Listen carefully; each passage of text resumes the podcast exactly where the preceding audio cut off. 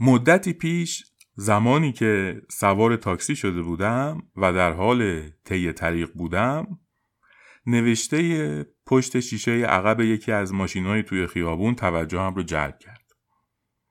یک کاغذ بزرگ پشت شیشه عقب یکی از ماشینا که با حروف بزرگ روش نوشته شده بود هم شهری عزیز من فرزند اوتیستیک دارم لطفا کمی صبور باشید و بوغ نزنید راننده تاکسی هم که مثل من توجهش به این نوشته جلب شده بود با کنجکاوی از من پرسید اوتیستیک چیه؟ من فرزند اوتیستیک دارم یعنی بچه چشه؟ من چون تقریبا به مقصد رسیده بودم و بیشتر از یکی دو دقیقه فرصت نداشتم که با آقای راننده توضیح بدم خیلی خلاصه و اجمالی توضیحاتی رو دادم و پیاده شدم. اما به نظرم اومد که چرا توی پادکست دربارش صحبت نکنم. بنابراین هر چی که لازم هست که ما و آقای راننده درباره این اختلال بدونیم به صورت مفصل و کامل توی این اپیزود در دسترس هست. بریم که یکی از آموزنده ترین اپیزودهای پادکست رو با هم گوش کنیم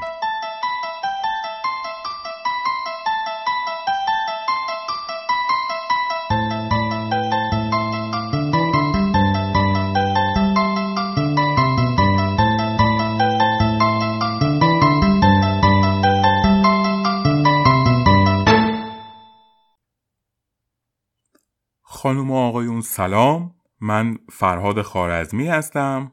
و شما دارید به هفتمین اپیزود پادکست کانال کودک گوش می‌کنید. پادکست کانال کودک یه پادکست تخصصی parenting هست. پرورش و تعلیم و تربیت کودکان و نوجوانان و من سعی می‌کنم توی این پادکست به شما کمک کنم که بچه های سالمی داشته باشید. این اپیزود هم یعنی اپیزود هفتم درباره اوتیزم هست که توی زبان و فرهنگ فارسی بهش اوتیسم یا در خودماندگی میگن. این اپیزود اولین قسمت از مباحث مربوط به اوتیزم هست که توی اپیزود آینده هم همین موضوع رو ادامه میدیم و سعی می‌کنم به صورت ساده و بدون استفاده از واجه ها یا اصطلاحات تخصصی اختلال اوتیزم رو براتون توضیح بدم و بگم که اوتیزم چیه و در ذهن و زندگی یه انسان اوتیستیک چه میگذره. درباره اوتیزم اطلاعات عمومی افراد خیلی کمه. نه فقط توی ایران بلکه حتی توی کشورهای توسعه یافته و جهان اول هم آگاهی عمومی درباره اوتیزم واقعا کمتر از چیزی که باید باشه. اگه این اپیزود رو بشنوید. اطلاعاتتون درباره اوتیزم در حد غیر تخصصی کامل میشه و یه دید کامل جامعی درباره این اختلال خواهید داشت. توی این اپیزود به صورت کامل به علائم و نشانه های اوتیزم می‌پردازم و محدودیت ها و مشکلات افراد اوتیستیک رو هم توی بزرگسالی و توی خردسالی براتون توضیح میدم.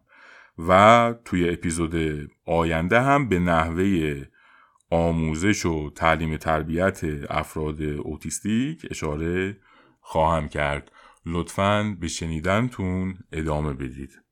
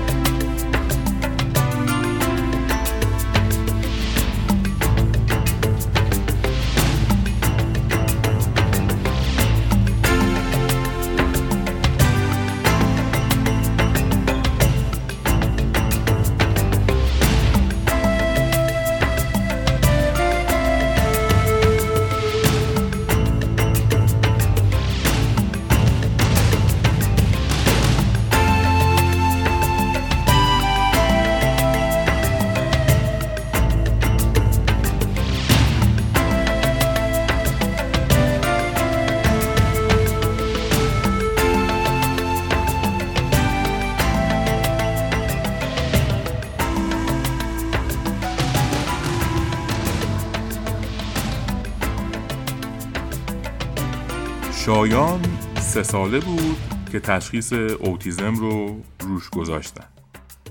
از همون دو سه سالگی به ندرت به افراد نگاه می‌کرد. حرف نمی‌زد و به نظر می‌رسید توی دنیای خودش گم شده. بعضی وقتا توی خونه شروع می‌کرد به قدم زدن و دو سه ساعت فقط از یه طرف به طرف مقابل قدم می‌زد و همون مسیر رو بارها و بارها می‌رفت و میومد. شایان وقتی به سن ده سالگی رسید به لحاظ جسته و اندام به خوبی رشد کرده بود. اما به لحاظ روانی به نظر می رسید که نارس و ساده شایان همیشه درباره چیزا و کارهایی که دوست داشت یا چیزا و کارهایی که دوست نداشت انجام بده به شدت کل شق و یه دنده بود و هنوزم کل شقی و یه دندگی خودش رو حفظ کرده. مثلا یه بار برای حدود یه ماه فقط تخم مرغ می‌خورد و لب به هیچ غذای دیگه ای نمی‌زد. و پدر و مادرش هر کاری می‌کردن که غذای دیگه بهش بدن قبول نمی‌کرد و نمی‌خورد. یا مثلا یه پازل 120 تکه داشت که تنها اسباب بازی مورد علاقهش بود و توی هر ماه 100 بار 200 بار 300 بار پازل رو درست می‌کرد و دوباره به همیش میریخت و دوباره درستش می‌کرد. و با هیچ اسباب بازی دیگه ای حاضر نبود که بازی کنه. شایان هیچ دوستی نداره و اصلا علاقه نداره با کسی یا بچه های همسن و سال خودش بازی کنه یا ارتباط برقرار کنه. شایان الان چارده سالشه. و توی یه مدرسه مخصوص بچه های اوتیستیک درس می‌خونه. توی بعضی از درس ها مثل ریاضی عالیه و به نظر می‌رسه توی حل مسائل ریاضی سه چهار سال از بچه های همسن و سال خودش جلوتره. توی ادبیات هم خیلی خوبه و متنهای خیلی سخت رو به راحتی می‌خونه. ولی به نظر می‌رسه اون چیزی رو که می‌خونه اصلا متوجهش نمیشه. یکی از همکلاسی های شایان تو همون مدرسه مخصوص بچه های اوتیستیک مهرداده. مهرداد هم مثل شایان چهارده سالشه و تازه به این مدرسه اومده. مهرداد وقتی توی مدرسه های معمولی درس می‌خوند یکی از معلمان متوجه شد که مهرداد توی برقراری ارتباط با سایر بچه های کلاس مشکل داره و اصلا نمی‌تونه توی کارهای گروهی شرکت کنه. مهرداد هم مثل شایان خیلی کل شق و دنده بود و بازی مورد علاقش هم بازی های کامپیوتری بود و ساعتها پای کامپیوتر بازی می‌کرد. پدر مادرش مشکلات ارتباطی و کل شقی و بازی با کامپیوتر رو به عنوان بخشی از شخصیت بچهشون پذیرفته بودن و فکر می‌کردن شخصیتش اینجوریه دیگه و تصور بیماری رو در ارتباط با بچهشون نمی‌کردن. تا اینکه یکی از معلمای مدرسه متوجه مشکلات مهرداد شد و مهرداد به روانشناس ارجاع داده شد و تشخیص روانشناس هم اوتیزم بود. ارزیابی های روانشناس نشون می‌داد که مهرداد دچار کمبود توجه و تمرکز هم هست و توی انجام بعضی از مهارت های حرکتی هم مهرداد به وضوح کم توان تشخیص داده شد. به علاوه ضعف توی برقراری ارتباط و ناتوانی توی درک سایر افراد. مهرداد یه پسرمو داره که هشت سال از خودش بزرگتره. یعنی الان 20 سالشه و اسمش فرزاده و اون هم اوتیزم داره. فرزاد توی 8 سالگی با تشخیص اوتیزم روبرو شد. یکی از معلماش متوجه شد که هرچی به فرزاد درس میده این بچه یاد نمی‌گیره و در عوض فرزاد هرچی خودش دلش بخواد یاد می‌گیره. فرزاد هیچ وقت توی فعالیت های عادی درسی تلاشی از خودش نشون نمی‌داد و از برنامه های درسی پیروی نمی‌کرد. فقط درسی رو می‌خوند که خودش علاقه داشت. پدر و مادر فرزاد تا قبل از 8 سالگی بچهشون فکر می‌کردن که یه بچه نابغه دارن. توی پنج سالگی وقتی فرزاد با پدر و مادرش به بیرون می‌رفت هر ماشینی رو که توی خیابون می‌دید می‌تونست برای حدود سه چهار روز شماره پلاک ماشین رو توی ذهن خودش حفظ کنه. توی هفت سالگی اگه یه پاراگراف سه چهار خطی رو برای فرزاد میخوندید اون می‌تونست بعد از یه مکس چند ثانیه‌ای بگه که تو اون پاراگراف که شما خوندید چند تا نقطه توی کلماتش وجود داشته. به خاطر همین توانایی های غیرعادی فرزاد پدر و مادرش فکر می‌کردن که نابغه است. فرزاد از بچگی تا همین حالا عاشق گیاهشناسی بوده و هست و می‌تونه خیلی با اعتماد به نفس درباره گیاهشناسی ساعتها با افراد صحبت کنه و ارتباط داشته باشه. اما این ارتباط داشتن با افراد فقط درباره گیاهشناسی صادقه. راجع به هر موضوع دیگه ای اصلا توانایی صحبت کردن نداره و زبونش بند میاد. پارسال فرزاد عاشق یه دختری شده بود که مدرسهش نزدیک مدرسه اونا بود. برای حدود 6 ماه دختره رو همه جا تعقیب می‌کرد. ساعتها دم در مدرسه و نزدیک خونه دختره می ایستاد اما هیچ وقت با اون دختر حتی یک کلمه هم حرف نزد. داستان شایان و مهرداد و فرزاد داستان اوتیزمه و اوتیزم داستان زندگی افراد منحصر به فردیه که شبیه دیگران نیستن و توی یه دنیای متفاوت زندگی.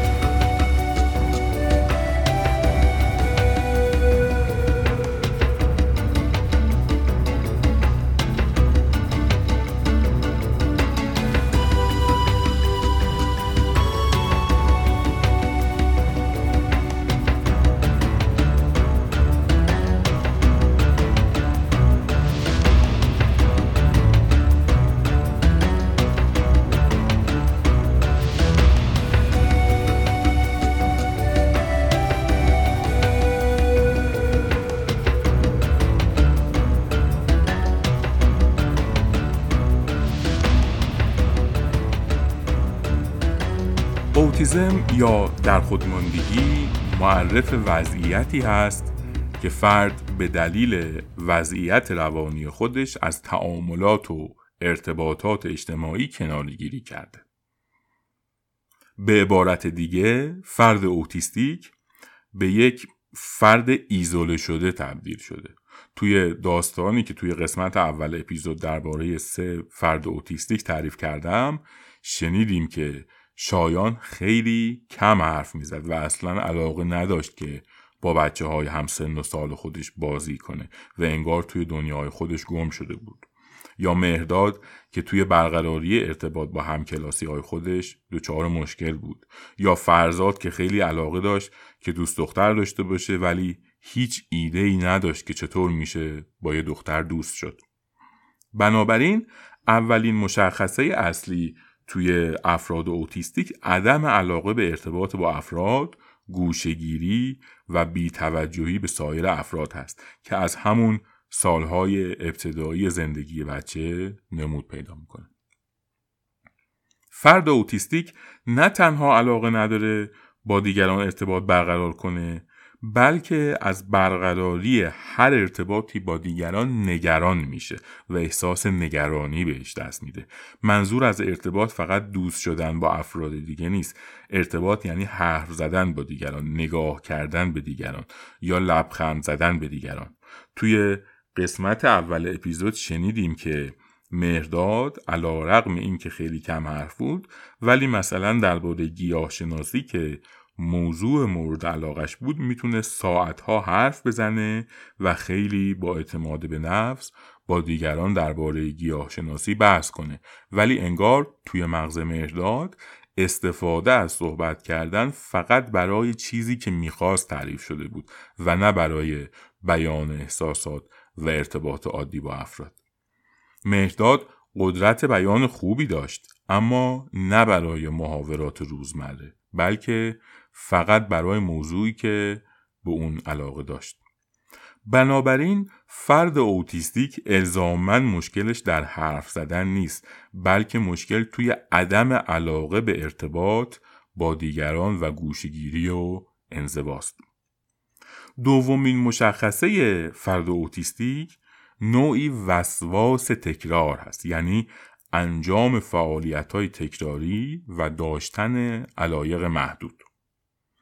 توی قصه اول اپیزود شنیدیم که شایان تنها اسباب بازی مورد علاقش یه پازل بود و فقط با اون پازل بازی می‌کرد و بارها و بارها اون پازل رو به هم میریخت و دوباره درستش می‌کرد.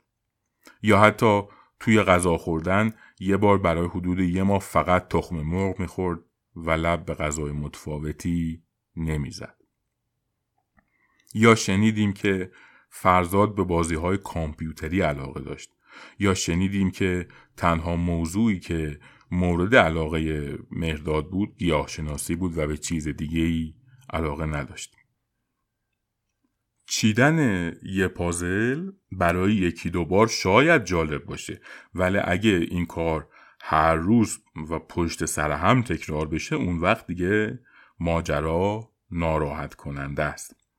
یا خوردن یه نوع غذا توی زمان طولانی هم همینطور نوع دیگه وسواس و اجبار توی اوتیزم نوع کل شقی و دندگی افراطی توی زندگی روزمره است که با مقاومت شدید در برابر تغییر و نفرت از چیزهای تازه یا فعالیت های جدید است.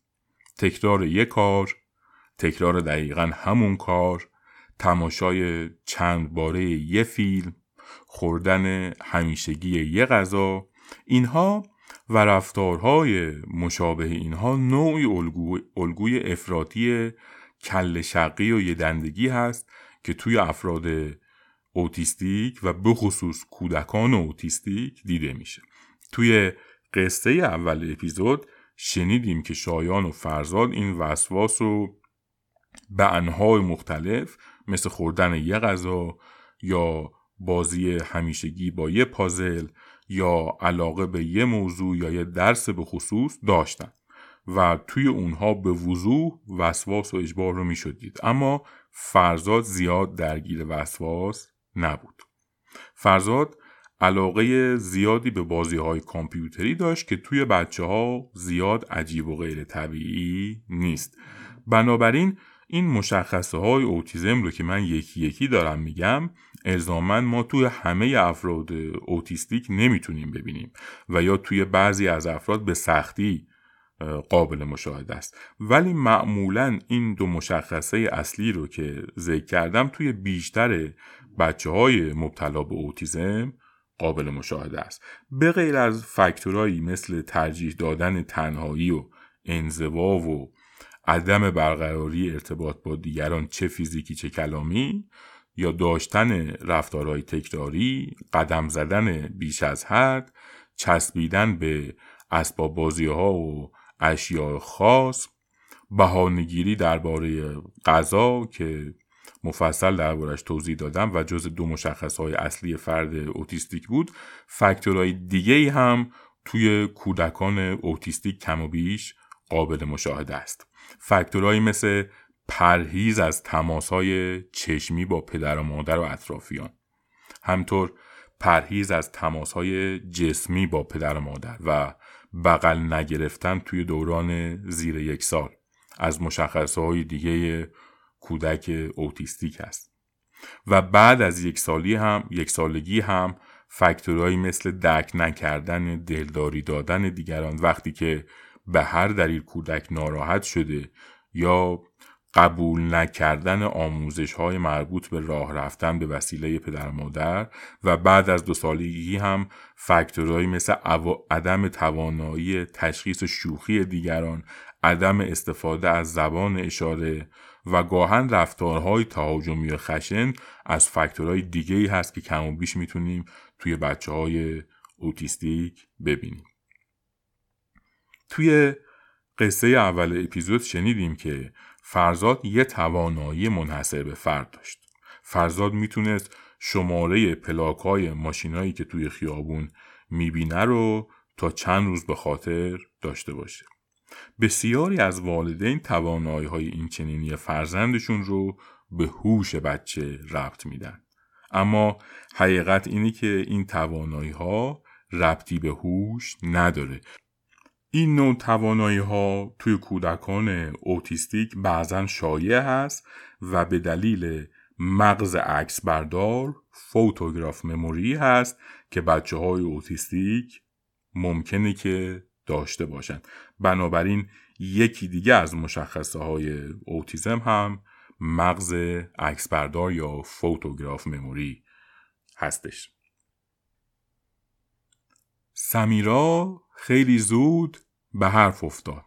توی ده ماهگی اولین کلمات رو به زبون می آورد و آروم آروم دایره لغاتش بیشتر می شد. سمیرا خیلی بچه سرحال و شاداب و شادی بود. توی یه سالگی اولین قدمهاش رو شروع کرد برداشت و یواش یواش داشت به راه می افتاد. مثل بیشتر بچه های همسن و سالش برای سمیرا و پدر و مادرش همه چیز داشت خوب پیش می‌رفت.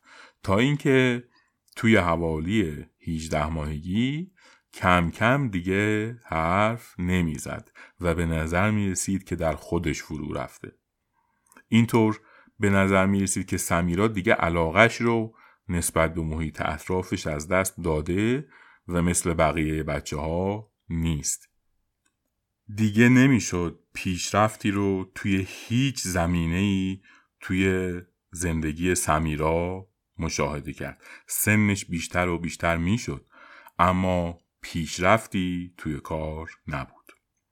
نه تنها پیشرفتی در کار نبود بلکه به وضوح سمیرا به لحاظ عقلی و به لحاظ توانایی های ارتباطی و کلامی داشت پسرفت می‌کرد و به عقب برمیگشت. پدر و مادر سمیرا فکر کردن که بچهشون مریض شده. مثلا ویروسی تو بدنش رفته یا چیزی شبیه به این. ولی بیماری سمیرا فیزیکی نبود بلکه روانی بود. سمیرا توی دو سالگی با تشخیص اوتیزم همراه با پرورش معکوس روبرو شد.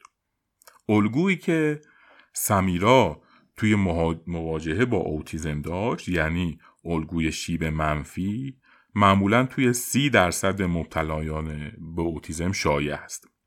معمولا حدود سی درصد کودکان اوتیستیک با پرورش معکوس روبرو میشن. اوتیزم با شیب معکوس نوعی از اوتیزم هست که یه بچه کاملا طبیعی که مثل همه بچه ها علاقه اجتماعی داره یه دفعی ارتباطش با دنیا قطع میشه و در خودش فرو میره. برای تشخیص انواع مختلف اوتیزم تقریبا سن 18 ماهگی زمانی هست که متخصص می‌تونه اوتیزم رو برای بچه تایید یا رد کنه. و اگه تشخیص متخصص مثبت باشه میشه نوع اوتیزم رو هم شناسایی کرد. توی موارد حاد و شدید تشخیص معمولا قطعی هست. اما مواردی هم هست که بچه مشخصه های اوتیزم رو یکی در میون داره و این تشخیص رو سخت و توأم با خطا می‌کنه.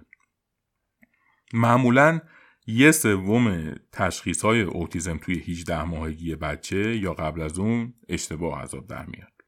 یه راه حل ساده برای جلوگیری از تشخیص های نادرست تشخیص توی دو تا مرحله است. توی مرحله اول حدود 18 ماهگی میشه همه بچه ها رو قربالگری کرد و توی مرحله دوم حدود سی ماهگی. برای بچه هایی که نگرانی درباره درست و غلط بودن تشخیص وجود داره توی سی ماهگی یعنی مرحله غربالگری دوم با قطعیت میشه اوتیسم رو تایید یا رد کرد. توی مراحل غربالگری معمولا چند تا فاکتور بیشتر از فاکتورهای دیگه مورد توجه قرار می‌گیره. فاکتورهایی مثل اینکه آیا بچه اشاره یا زبان اشاره یا از body language استفاده می‌کنه یا نه. بچه هر از گاهی لبخند می‌زنه یا نه. حتی توی دوران نوزادی. بچه بازی های ساده و خیالی انجام میده یا نه. بعد از چهارده ماهگی بچه می‌تونه کلمات ساده و ابتدایی رو به زبون بیاره یا نه؟ یا توی دو سالگی می‌تونه جمله بسازه یا نه؟ بیشتر کودکانی که به صورت عادی رشد کرده باشن معمولا توی دو سالگی می‌تونن این کارها رو به خوبی انجام بدن. اما عمده کودکان اوتیستیک نه. با این وجود بعضی از کودکان اوتیستیک همونطور که توضیح دادم دچار پرورش معکوس میشن و در این صورت کودکی که این رفتارهای کلیدی رو قبلا از خودش نشون داده بعدا ممکن هستش که دچار اوتیزم و پرورش معکوس بشه. الان که به اندازه کافی مشخصه ها و فکتورهای اوتیزم رو شنیدیم و به خوبی نسبت به اوتیزم دید پیدا کردیم شاید برای بعضی ها این سوال به وجود اومده باشه که آیا کودک اوتیستیک یه عقب مونده ذهنی هست؟ توی قصه فرزاد شنیدیم که فرزاد می‌تونست با دیدن پلاک های ماشین توی خیابون شماره پلاک ها رو تا چند روز توی ذهن خودش حفظ کنه یا می‌تونست با شنیدن یه پاراگراف در عرض چند ثانیه بگه که جمله که شنیده چند تا نقطه توش وجود داشته. معلومه که فردی که توانایی های این چنینی داره عقب مونده ذهنی نیست. اما خبر بعد اینه که معمولا فقط ده درصد مبتلایان اوتیزم افرادی هستند که توانایی های مرتبط با نبوغ مثل فرزاد دارن. بنابراین ما با دو گروه از مبتلایان اوتیزم سرکار داریم. یه گروه ده درصدی که به شکل مخفی نبوغ دارند و یه گروه 90 درصدی که در مجموع تعدادی از مشخصه های یه عقب مونده ذهنی رو ممکنه داشته باشن اما با این وجود بازم نمیشه برای افراد اوتیستیک صفت عقب مونده ذهنی رو استفاده کرد. واضحه که اونها ترکیبی از توانایی ها و عدم توانایی ها هستن اوتیزم اختلال عجیبیه که پر از الگوهای متناقضه و فرد اوتیستیک انسان منحصر به فردیه که توی یه دنیای متفاوت زندگی می‌کنه اما توی بزرگسالی برای یه فرد اوتیستیک چه اتفاقی میفته آیا یه بزرگسال اوتیستیک هنوز هم همون فرد منحصر به فردیه که تو دنیای متفاوت خودش زندگی می‌کنه؟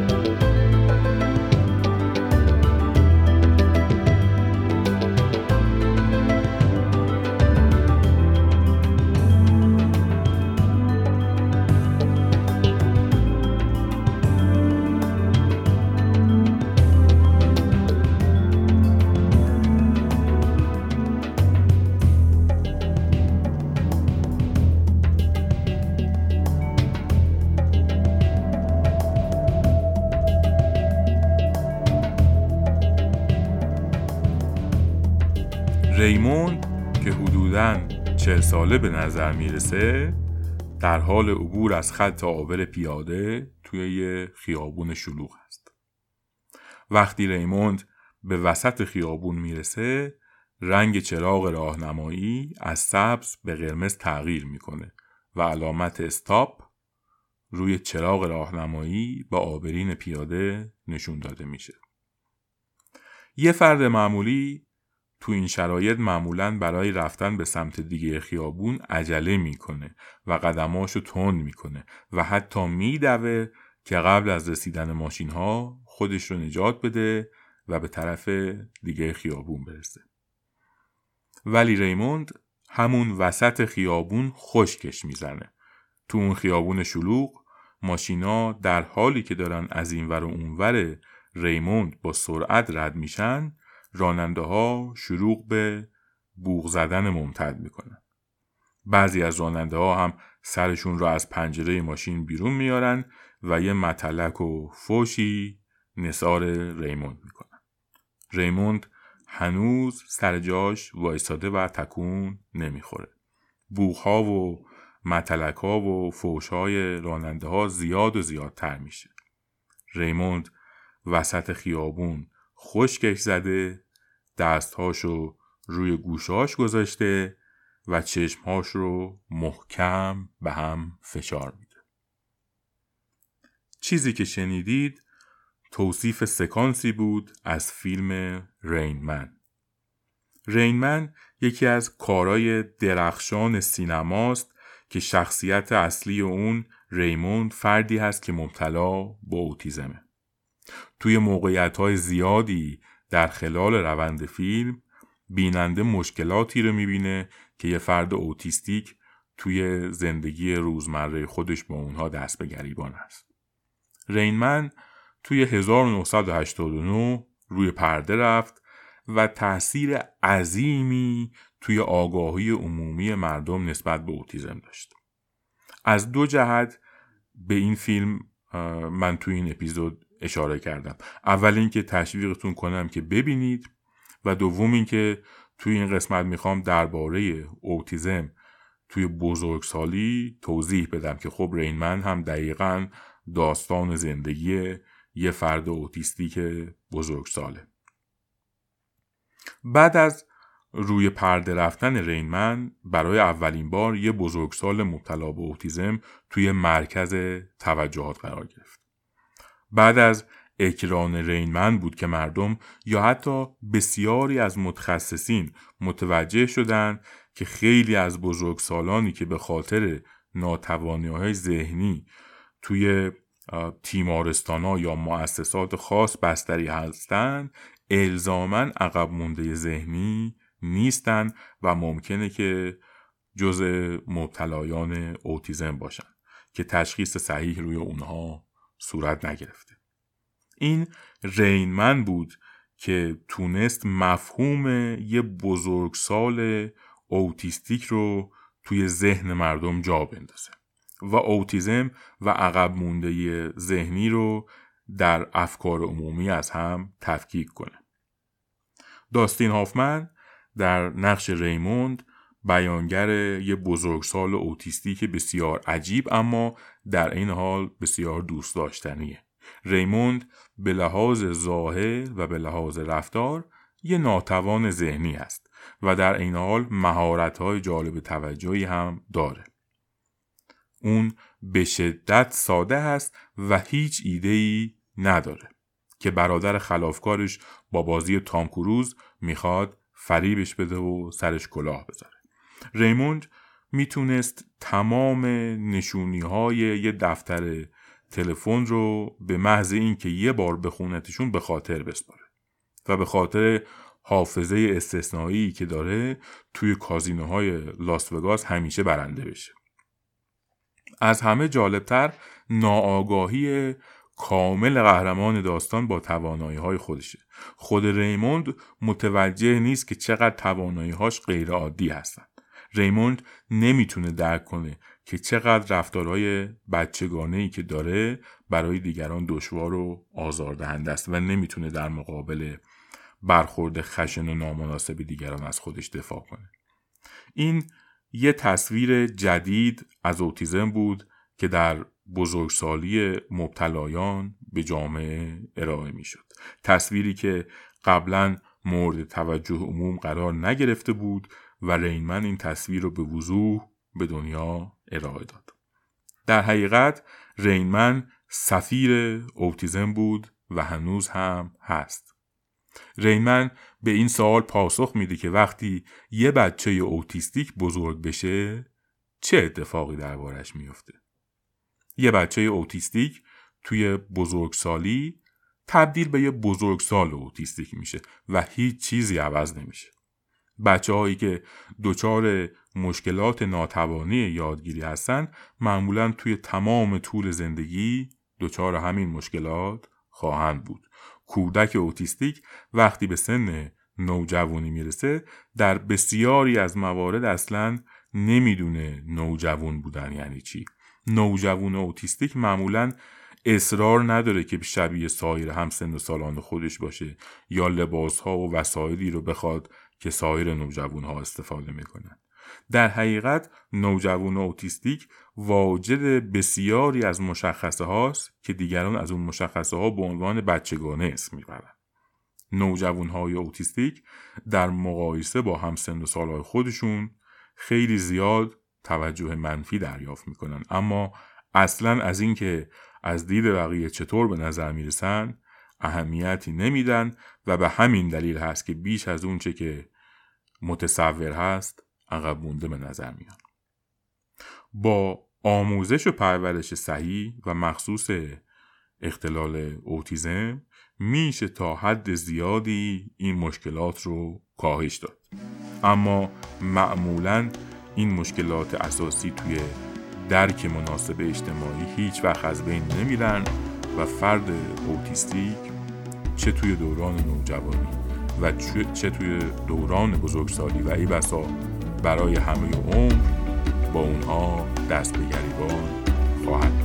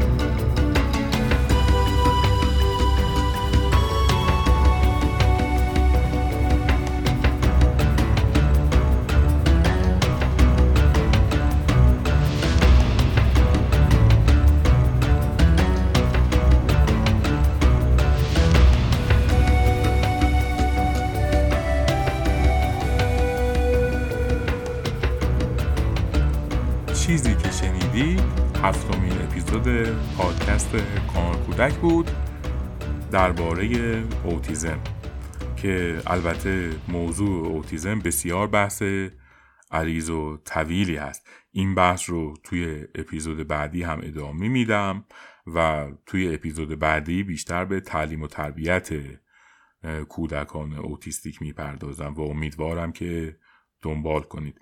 هر نظری هم درباره این اپیزود دارید لطفا کامنت بذارید.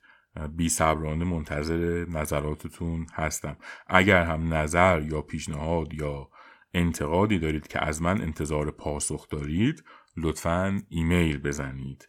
ایمیلم از طریق وبسایت در دسترستون هست. همطور از طریق سایت می‌تونید به قسمت پرسش کده کانال کودک هم دسترسی داشته باشید و اگه درباره کودک و نوجوان خودتون مشکل یا مسئله یا سوالی دارید می‌تونید از طریق قسمت پرسش کرده مشکل یا سوال خودتون رو مطرح کنید و از من پاسخ دریافت کنید. توی سایت قسمت مشاوره اختصاصی هم هست که اگه مایل باشید می‌تونید خیلی سریع و اختصاصی و پرایوت درباره مشکلات فرزندانتون یا مسائل روانی خودتون یا مسائل خانوادگی و زناشوییتون با من مشاوره اختصاصی داشته باشید و از طریق تلفن و اسکایپ و واتساپ من مشاوره میدم خدمتتون. البته مشاوره اختصاصی رایگان نیست کمی هزینه داره که از طریق سایت هم می‌تونید آنلاین پرداخت کنید و هم می‌تونید روز و ساعت مورد نظرتون رو رزرو کنید. علاوه بر وبسایت کانال از طریق اپلیکیشن های مختلف پادگیر هم می‌تونید پادکست رو بشنوید مثل Apple Podcast، Google Podcast، Spotify، Castbox و تعداد زیادی از اپلیکیشن های پادگیر دیگه. توی هر اپلیکیشنی که خواستید ما رو پیدا کنید پادکست کانال کودک رو به فارسی سرچ کنید تا بتونید پادکست رو subscribe کنید. مثل همیشه ازتون خواهش می‌کنم پادکست رو به دیگران معرفی کنید و انتشار هرچه بیشتر آگاهی در زمینه پرورش و تعلیم تربیت کودک و نوجوان که هدف این پادکست عامل منفعه هست با یاری و همراهی شما هست که می‌تونه شکل بگیره. عزیزانی هم که مایل به حمایت بیشتر و جدیتر هستن می‌تونن از طریق وبسایت به بخش اسپانسرشیپ مراجعه کنن. اطلاعات بیشتر اونجا ذکر شده که چطور می‌تونید بیشتر و جدیتر به پادکست کمک کنید. خیلی ممنونم که پادکست رو دنبال می‌کنید. امیدوارم که تا اپیزود بعدی که قسمت دوم مباحث مربوط به اوتیزم رو خواهیم شنید مواظب خودتون و بچه ها باشید. دوم آذر 98 کودک channel dot com.